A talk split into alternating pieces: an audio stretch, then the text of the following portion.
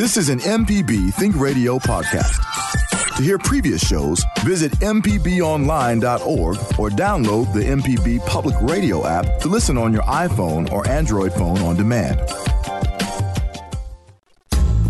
The legal information presented on In Legal Terms is meant to provide general information about the topics discussed and is not necessarily the opinion of Mississippi Public Broadcasting. The information conveyed does not create any type of attorney client relationship. Please consult an attorney provider before making any decisions about your specific legal questions.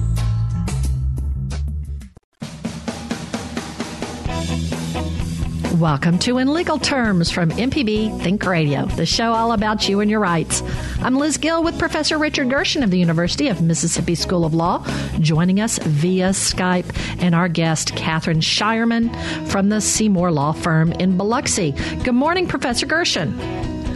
Good morning, Liz, and it's wonderful to have uh, Katie on this morning. Uh, she is a senior associate, as you mentioned, at um, the Seymour Law Firm in Biloxi, and so we have all all parts of the state represented today. Uh, me in North Mississippi, you in Jackson, and Katie's down in uh, Biloxi. But it's a great show and an important show because she'll be talking about uh, child custody and third party, typically grandparental rights. So, uh, welcome to the show, Katie.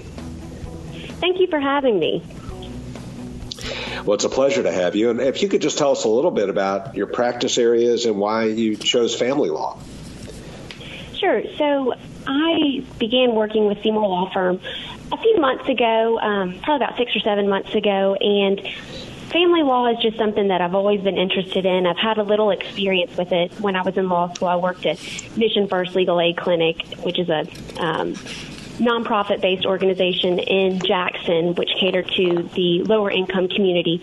And one of the main things that we provided was family law assistance, domestic relations, you know, child custody, and things of that nature. So I knew going into the Seymour Law Firm that that could be something you know that I could contribute to since I had a little bit of experience with it.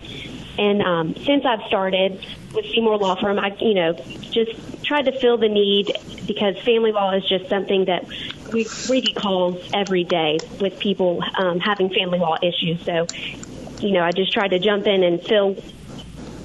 Right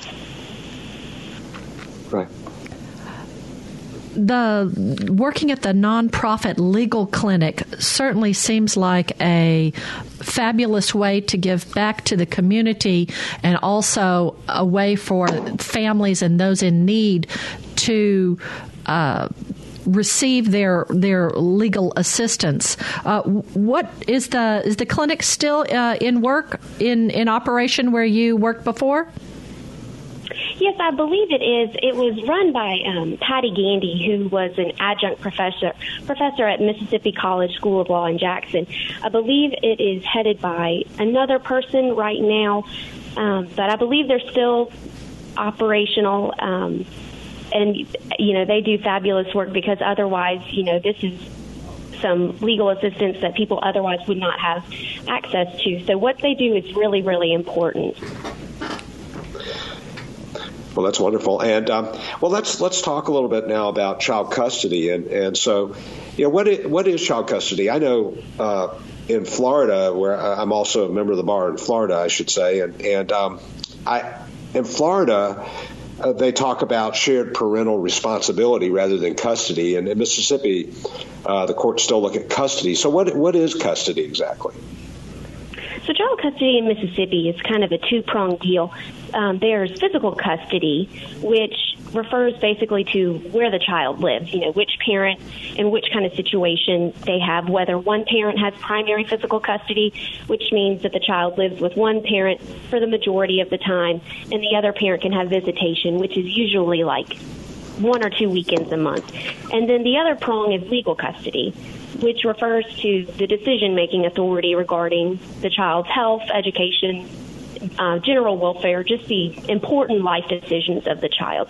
So those are the two prongs of child custody in Mississippi. And this can either go to one parent or both parents, which is referred to as joint custody, or it can go to a third party, such as a grandparent in some circumstances. This morning we're talking about family law, child custody, grandparent rights with our guest, Katie Shireman from the Seymour Law Firm. If you have a question, we would love for you to give us a call. Our number is 1 877 MPB ring. That's 1 877 672 7464. You can also send us an email to legalterms at mpbonline.org. Katie, what do the courts look at in, in determining custody? So, the overarching consideration that a judge will consider, look at when determining child custody is the best interest of the child. And that's the overarching consideration. And when they're looking at the best interest of the child, they look at the Albright factors.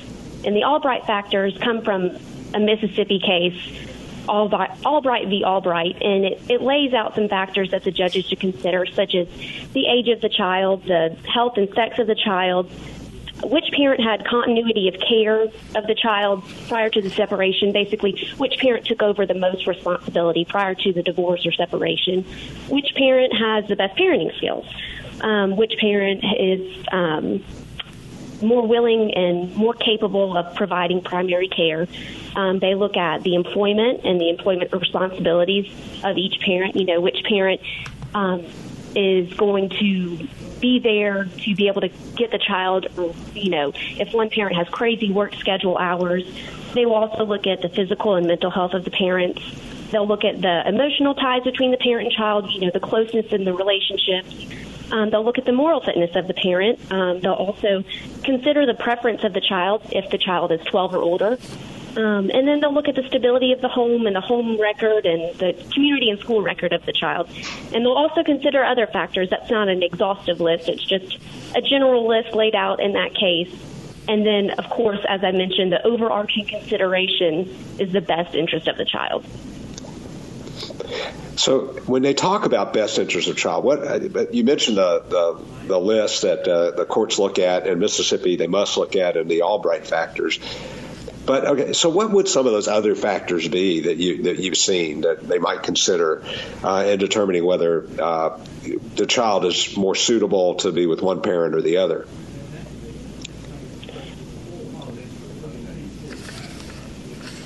So some of the other factors that can come into play, um, you know, are which parent is just going to be able to take care of the child in the best way. If you know they have a crazy work schedule such you know like if they're deployed in the military for months on end then obviously custody is going to go to the other parent. And it's not really about which parent can provide best but if one parent's more available and it's going to be in the best interest of the child to be with that parent have you ever seen a situation? I mean, what if the parents have uh, different religious backgrounds. Does that come into play, or uh, could that come into play? Um,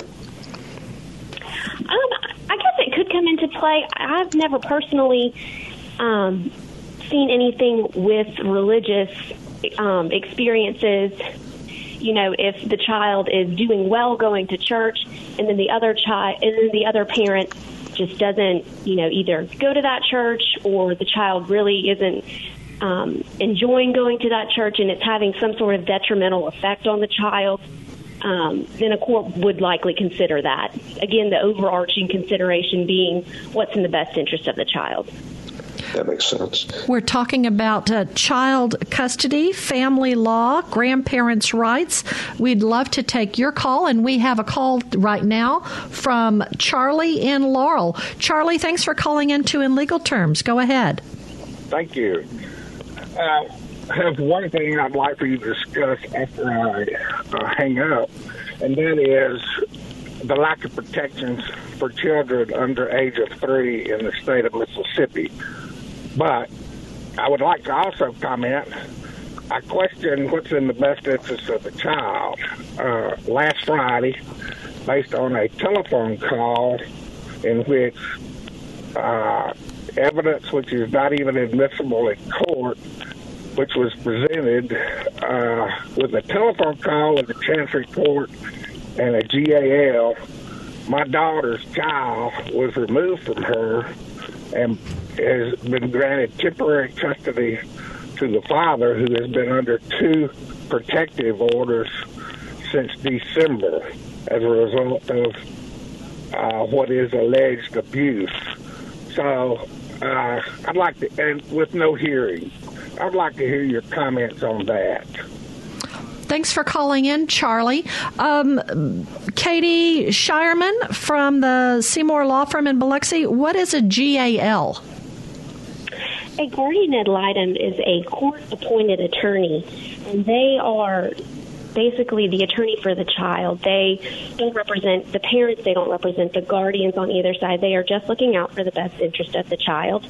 And you know, they do home studies, they conduct interviews with all parties basically who have access to the child. They conduct interviews with the child and try to get um, a good feel of the situation, a good feel of the home life, what the child's going through. If there's allegations of abuse or neglect, you know, they will make the home visits and they will make those determinations um, and considering what the best interest of the child is and then they will make a report, um, either written or oral, and they will give it to the judge at um, the appropriate hearing at the appropriate time.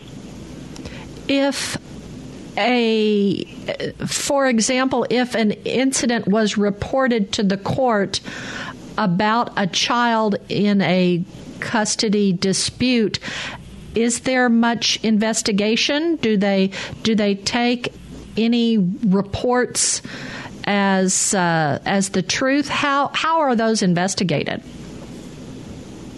Do you mean by a guardian ad litem, or possibly by police or other authorities? Um, anyway.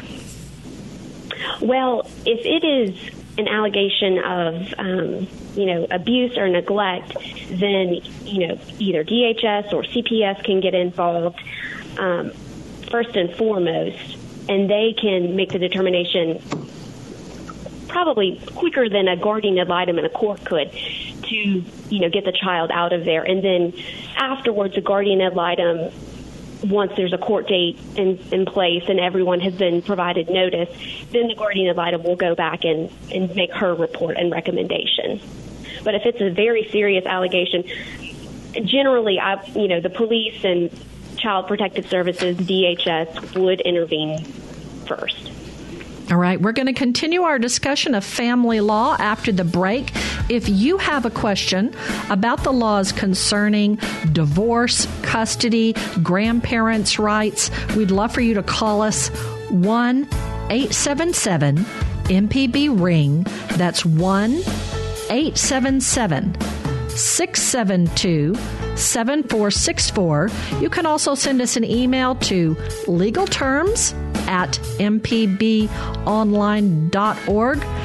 How frequent are multi generational households? We'll tell you when we come back from the break. You're listening to In Legal Terms on MPB Think Radio.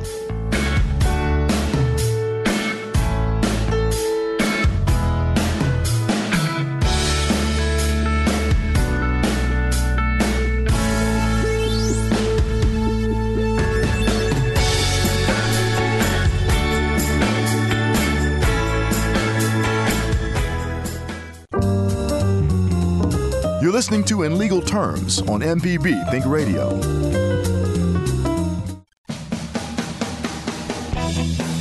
Welcome back to In Legal Terms. Not everyone has a chance to listen to our whole show live. If you've missed any of our program, you can listen to the show at mpbonline.org slash in legal terms.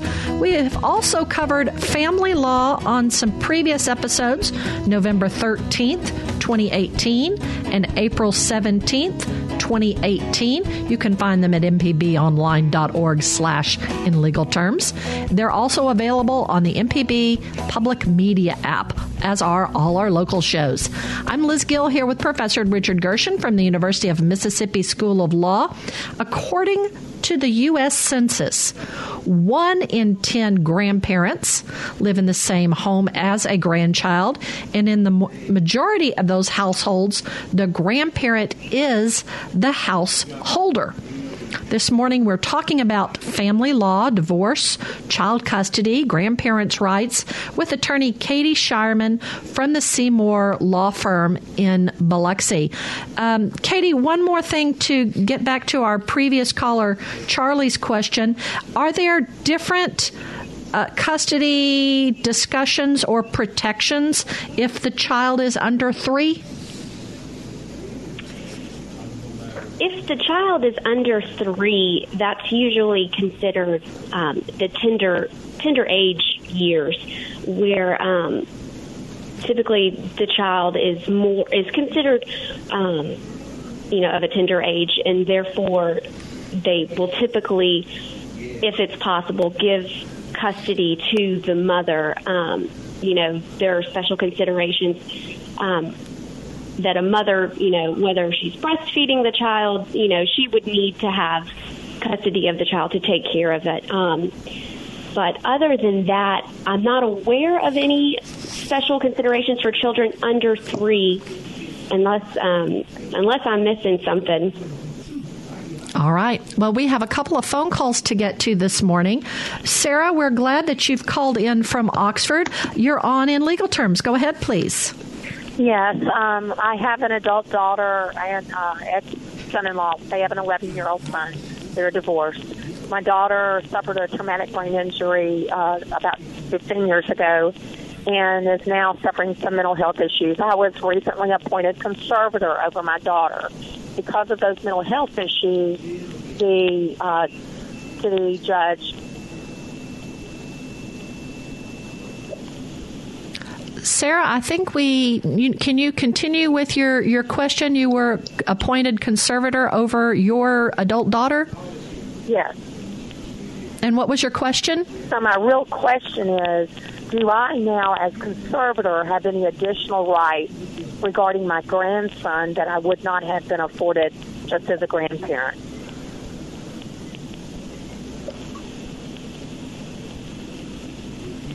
Katie, were you able to hear that question? I, it's really it's really hard to hear. Could you repeat the question for me, please? Yes, as the conservator of my adult daughter, who is the mother, do I now have any additional rights as a conservator that I would not have been afforded as a grandparent? Sorry, Liz. Can you can you repeat the question for me? I can. Sarah was talking caller. about her adult daughter had a traumatic brain injury and had is now seeking some uh, mental health treatment. And Sarah is the conservator for her adult daughter. And Sarah mm-hmm. wondered if Sarah had any additional custody rights over the grandchild, the 11 year old grandson, other than just being a grandparent. Well, if Sarah, if Sarah's daughter has been adjudicated, you know, with a physical incapacity that makes her incapable of taking care of the child, then you know I would need to look at the conservatorship orders um, from the court. You know, hopefully they would have addressed it there, or um, you know, if if Sarah's daughter is unable to care for her child, then you know a third party should you know be able to come in at that point whether it be i'm not sure what the situation is if if sarah is married um and, and if sarah is if sarah's daughter is married then you know the husband would have custody of the child. And but you know without more facts i would you know i couldn't answer that fully without looking at everything Hey, Katie, I know we're going to get into this later, but there, there, even if there's she doesn't have custody rights, she may have visitation rights. Is that is that correct? Yes, that could be that could be correct. And where are some ways that a individual could find out more about their legal rights? Uh, would it just be to employ a law firm? Are there are there websites? Where can someone find out more information about what their custody rights may be for their specific situation?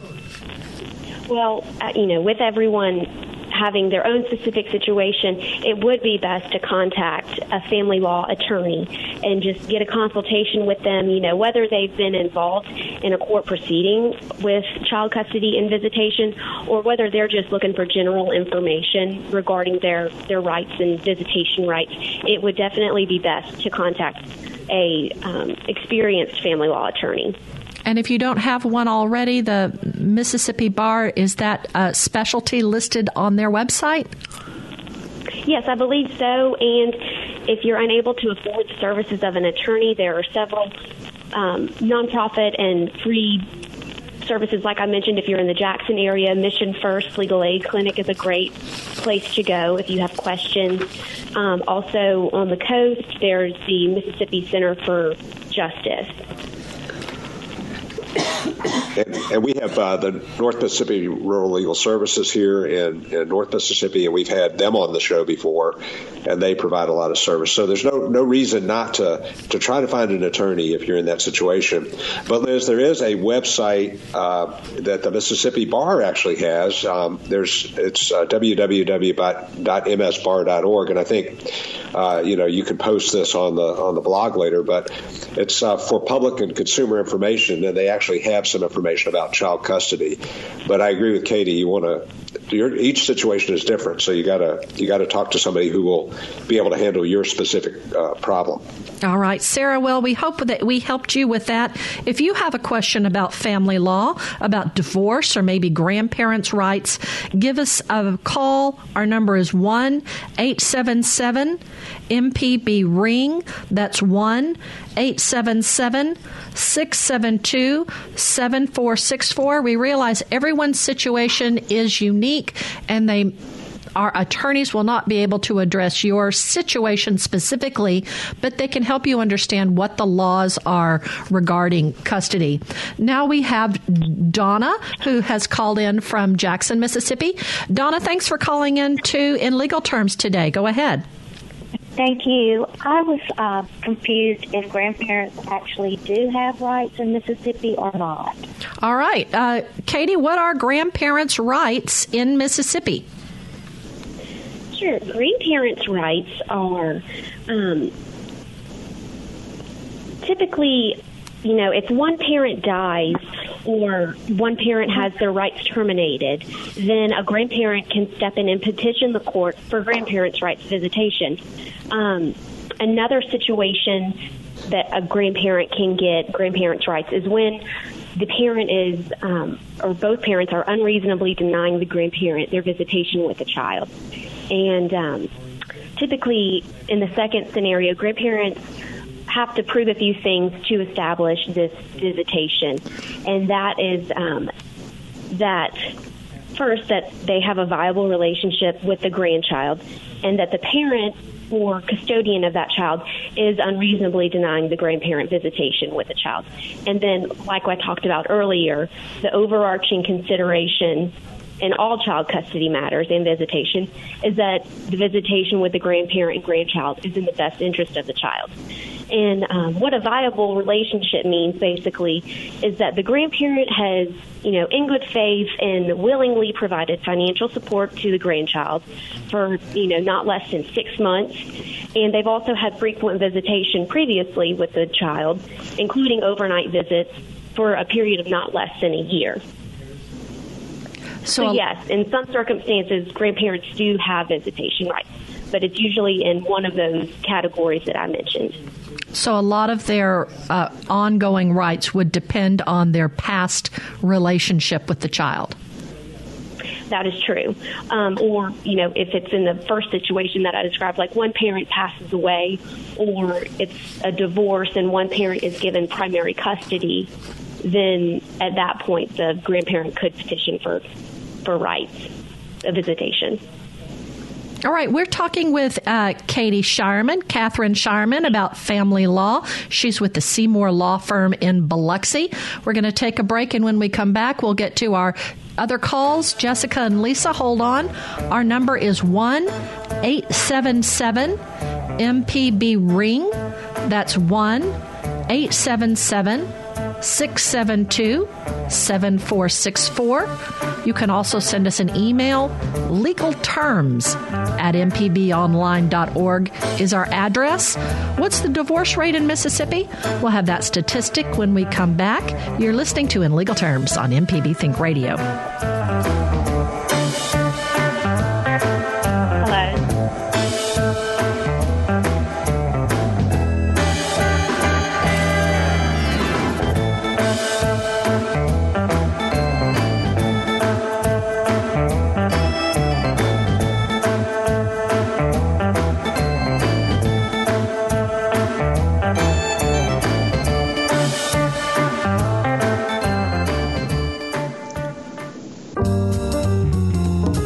Listening to In Legal Terms on MPB Think Radio.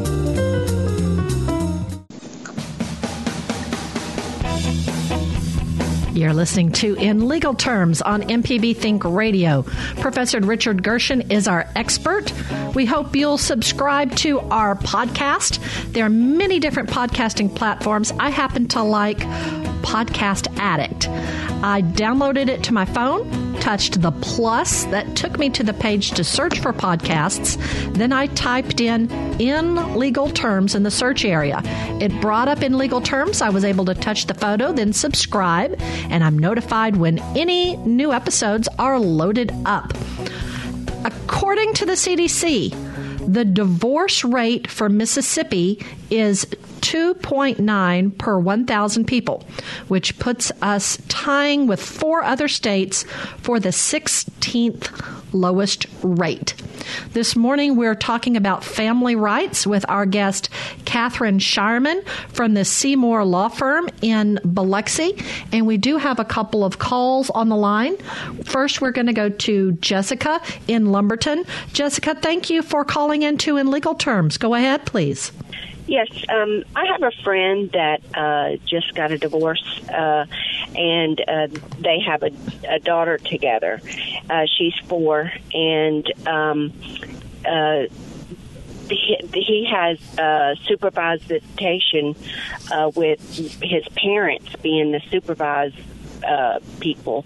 Um, now, uh, he uh, drinks and all that stuff, and uh, he was not allowed to drive with the daughter or be alone with the daughter without the parents there. Um, the last visit that, uh, I mean, he has a visit, but my um, friend has uh, custody, and uh, she was riding in the car with her daughter, and her daughter just says out of the blue, um, "My daddy got in a wreck, and I hurt my leg." And so we know that he's driving with her without any supervision, probably drinking. That's why he had a wreck. But there's no evidence of it. She's only four. And my friend is afraid that because there's no evidence that something bad is going to happen. Um, so, what can she do to pursue this? So, Katie, uh, Lisa was talking about um, the husband of a friend has supervised visitation, but apparently is those rules are not being followed. What happens when rules aren't being followed for supervised visitations?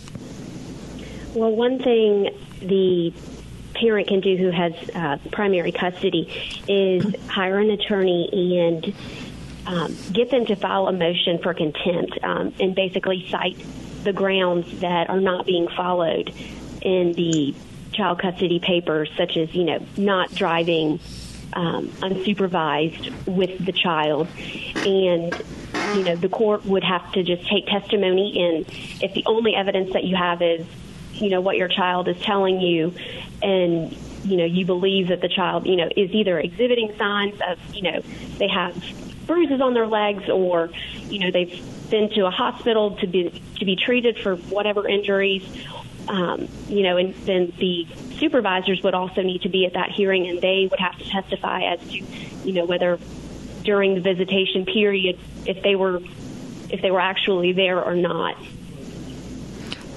but okay. if there's an um, emergency um, situation is, going on um, during those she's four, and I would the only evidence we have is an what emergency she hearing says. So, and um, uh, giving uh, this the judge- friend, Jessica, if you could hold on just a moment. Katie is trying to uh, address the, the question. Katie, can you repeat that, please?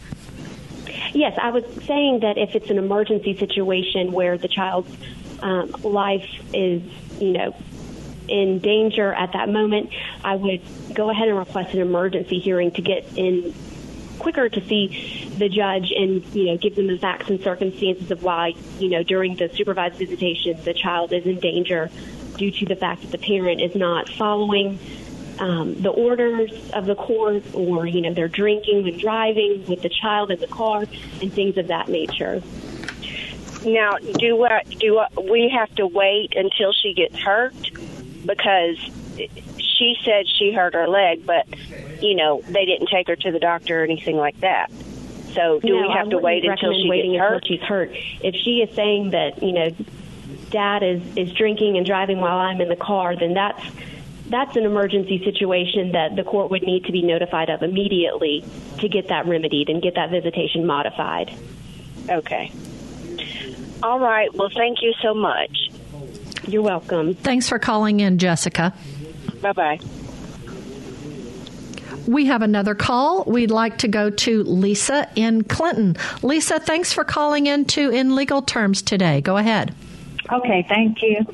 Um, I'm calling because I I need some um, advice about a paternity test I was taking. Um, me and my my ex, we um we weren't married, but um had a child. He did not sign the birth certificate at birth. Years later, he decided he wanted her to have his last name, so we um, did a sent the papers in and had the birth certificate changed to his name. Okay, we since then we separated, and um, I was trying to get him to help me with her, so I put him on the child support, and he said that the child wasn't his, so he um, of the tests. Well, the test come back, the child is not his.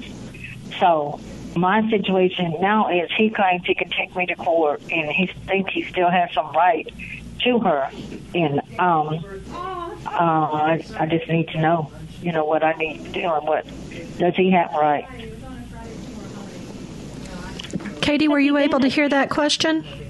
I was able to hear, I think, a, a, a little bit of it. Um, I believe I'm not Lisa w- was saying um, uh, if an individual is part of a child's life, but then it turns out from a paternity test that they're not uh, uh, the the parent, do they still have rights?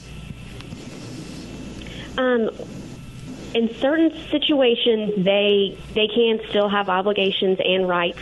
If even if you know the paternity test comes back uh, and it turns out that they're not the father, if at the time the child was born they signed the birth certificate, they signed you know either an affidavit of paternity, and then they they cared for the child, they acted you know as a part of the child's life for you know, a significant period of time they developed a relationship, they acted as a parent, then they could still be obligated to support and care for that child. Um, and then they would also have, have certain rights that go along with that. Um, I would need a little more information, you know, regarding, you know, whether he was adjudicated the father um, or if, you know, what sort of arrangement was going on there. What what what we did was had the um, birth certificate changed, the name, and it was um, a form filled out by the notary public and then sent in to the state vitals record. Now, did he did, was paternity ever established by a court, or did he sign the birth certificate or an affidavit of paternity at the time the child was born? Not when she was born. This was months later, years later. He decided he wanted her to have his name, and um, both of us all along thinking that the child was his. And then when um when it came down, we separated. When it came down for time for him to pay child support, he told the DHS that he wanted the test. So the test come back that he was not the father. Mm-hmm. Well, it, it just depends on your particular situation, and if But if he was acting as the father, and if he, you know, went as far as to sign an affidavit stating that he was the father, or um, signing the birth certificate stating that he was the father and acted as the father thereafter, then he could still be obligated. Okay, what do I? What is my next move then? So, did the court intervene to take the paternity test, or did he do that voluntarily? He volunteered. Um, it's either it's either him he was going to pay child support starting that day, or if he denied the child, it just it just prolonged the child support. Yeah. Okay. Well, I would definitely contact a family law attorney and give them, you know, all of the facts and, you know, in your situation and see what they think is the best course of action. I, you know, I would think that filing something with the court stating that um, listing the facts and circumstances of the relationship between the father or the alleged father and the child in their relationship and his obligation to provide support because he's acted as the father for such a long period of time. Okay. All right. Thank you. Thank you, Lisa. We're uh, happy that you were able to uh, call and participate with us today. Katie, uh, you know, one one question, you know, it, it, is it when does a someone lose their parental rights? I mean, and could the person in that, that last circumstance? I know you don't know all the all the facts, and neither do we, but could he give up his parental rights? Is there a way a parent could say, I, you know, I, I maybe I've been treated as a parent, but I don't want my rights or obligations? How does that work? How does someone lose custody? How do they lose their parental rights? Well, there's a few ways. Um, either, you know, like you said, in that situation, they can voluntarily give up their parental rights, and that just, um, you know, that's a, a court document that they will just sign and basically state that they wish to sever the relationship between the child and the parent. And um, so that's voluntary, and then there's also involuntary.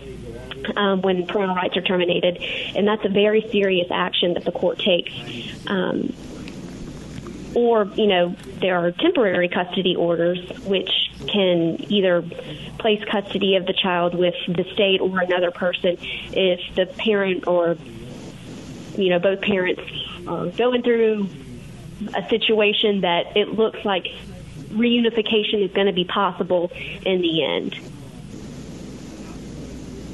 But termination is a permanent situation um, and there are certain situations that would cause a parent to lose custody, and some of those are mental illness that's not likely to be cured in any any foreseeable future, a physical incapacity that renders the parent unable to care for the child, um, alcohol or drug abuse. Um, if the parent has abandoned the child for a long period of time, leaving them in the custody of someone else, that's grounds for uh, termination of parental rights if the child is being neglected or abused. Um, and some other situations, if the parent has been convicted of a sort of um, sexual abuse crime against a child, any child, it doesn't have to be their child, or if the parent is convicted of murder or one of the lesser included offenses to murder, those are all situations when a parent could um, lose their, their parental rights. All right, we need to take our next break. We'd love for our listeners to be a part of our show. Our phone number is 1 877 672 7464. You can also send us an email, legal terms at mpbonline.org. Our guest today is Katie Shireman from the Seymour Law Firm in Biloxi. We are talking about family law, divorce, child custody, grandparents' rights. Where could a mother or father get information about child support? We'll tell you when we come back. This is In Legal Terms on MPB Think Radio.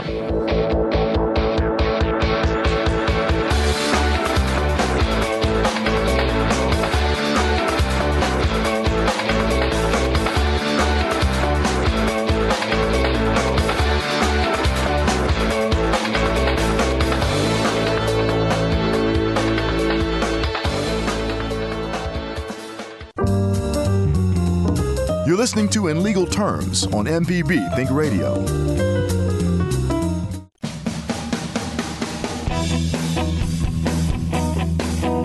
This is MPB Think Radio. You're listening to In Legal Terms. Professor Richard Gershon is our expert. He's a professor at the University of Mississippi School of Law. Our guest today is Katie Shireman from the Seymour Law Firm in Biloxi. We're talking about family law, family rights right now, and we have a call that we're going to get to. It's Tim in Mobile. Tim, thanks for calling into In Legal Terms. Go ahead, please. Hi. Well, my question isn't about uh, family law, uh, but maybe you guys can, can run this over real quick and get back to the subject.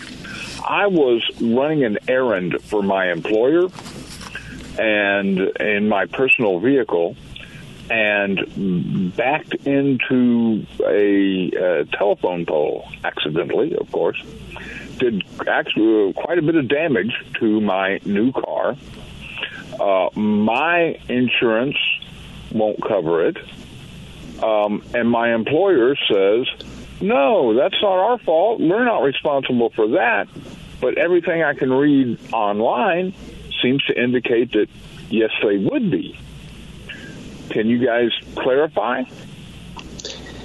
Well, there there is a doctrine in tort law. Know, again, that can't be specific about your employment situation and what your contract might say and what their insurance might say. But I know, for example, when I travel for the University of Mississippi, I have to get a travel authorization that says that I am traveling for uh, my employer, and in that case, uh, anything, any accidents that I would cause while I was in that uh, that position, uh, doing something on behalf of my employer, would be covered by my employer's insurance. That's you know that's a specific situation, uh, and I do think you would have to check the with the insurance company of, of your employer. I mean, certainly you know there's a as long as you weren't out uh, and drinking and going off on what they call a frolic of your own, typically the employer is responsible for the actions of their employees while they're in the active employment. All right, and this doesn't just include like damages to someone else's vehicle because it was a single car situation. So it would be just my automobile. It, it really shouldn't matter. I mean, that's. Uh, but again, that's. I, I don't know your specific situation. I don't know what the circumstances were. But typically speaking, if you're doing something on behalf, for example, if I'm if I'm uh, driving a uh, a delivery truck, uh, or I'm, del- I'm delivering for a pizza uh, place, you know, it's certainly there. You know, they could be responsible if I have an accident while I'm, I'm doing pizza delivery. Uh, that's why Domino's went away from their 30 minutes or less guarantee because they were having so many accidents uh, with drivers trying to get there uh, before the, the 30 minutes. So, I mean, they had to change their policy. Okay.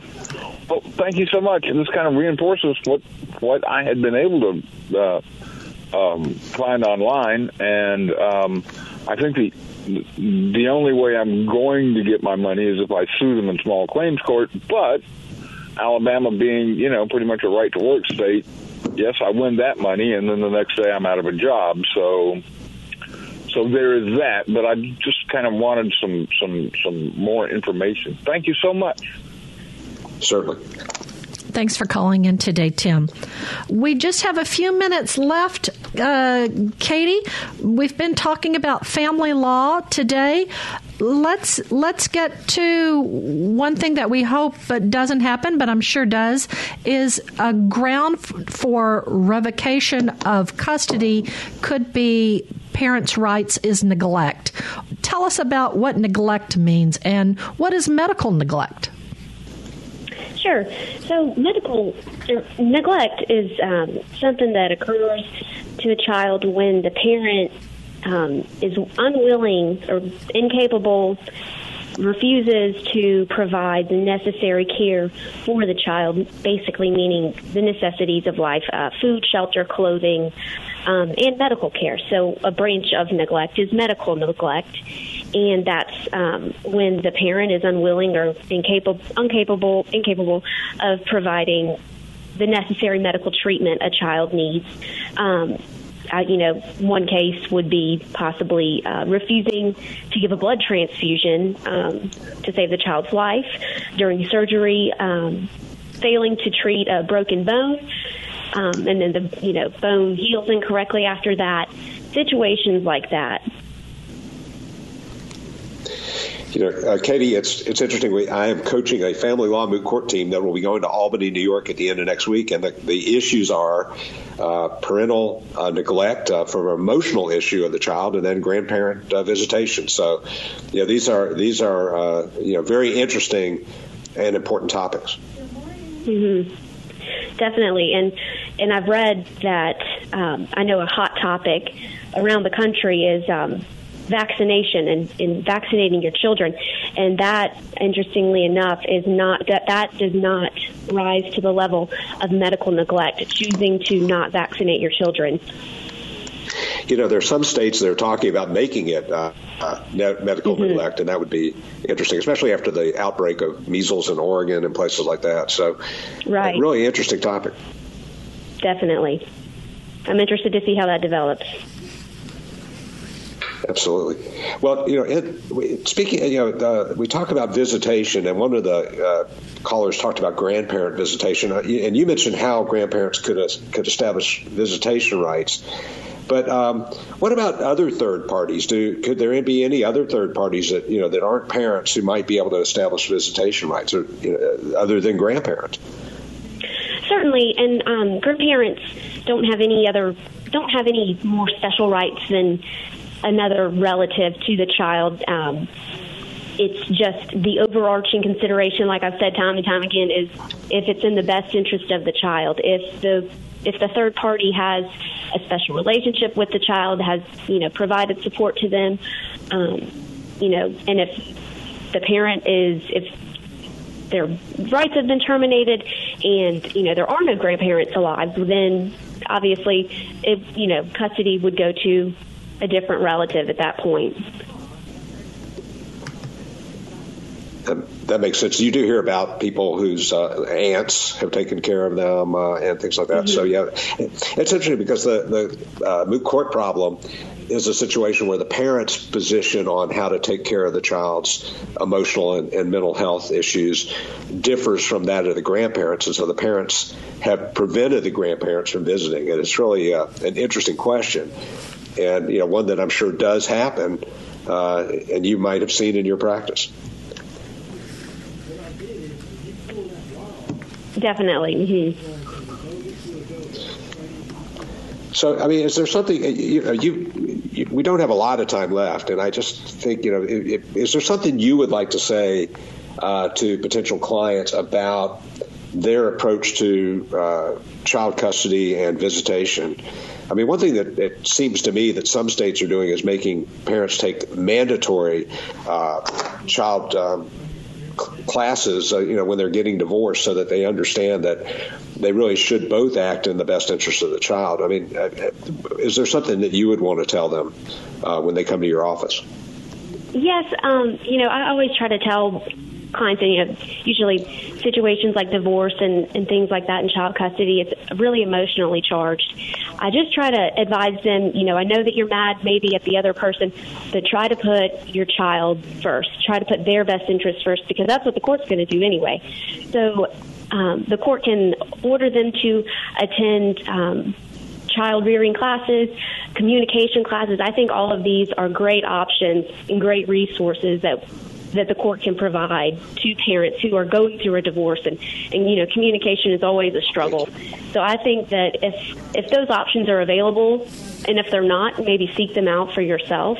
Counseling um, these are all all good things. And um, you know they're going to definitely be a positive impact on a situation that can sometimes be really negative Katherine Shireman from the Seymour Law Firm. We've been so pleased to have you on our show today. Thank you so much for having me. It's been my pleasure. We'll have a link to your law firm on our website. And as uh, when we've talked to people from your firm before, often there have been uh, you'll have provided informational sessions. Do you still do that?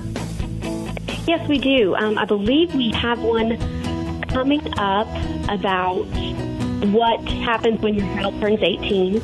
Um, our managing attorney, Tina Seymour Demoran, often holds these seminars um, about various legal topics. We just recently had one about um, landlord tenant rights. Well, fantastic. We'll put a link to that and some of those dates up there. So that's going to wrap us up. Our call screener for today has been Michelle McAdoo, and our board engineer has been Jay White. I'm Liz Gill. We hope you'll stay tuned for Southern Remedy. It's This is in Legal Terms on MPB Think Radio.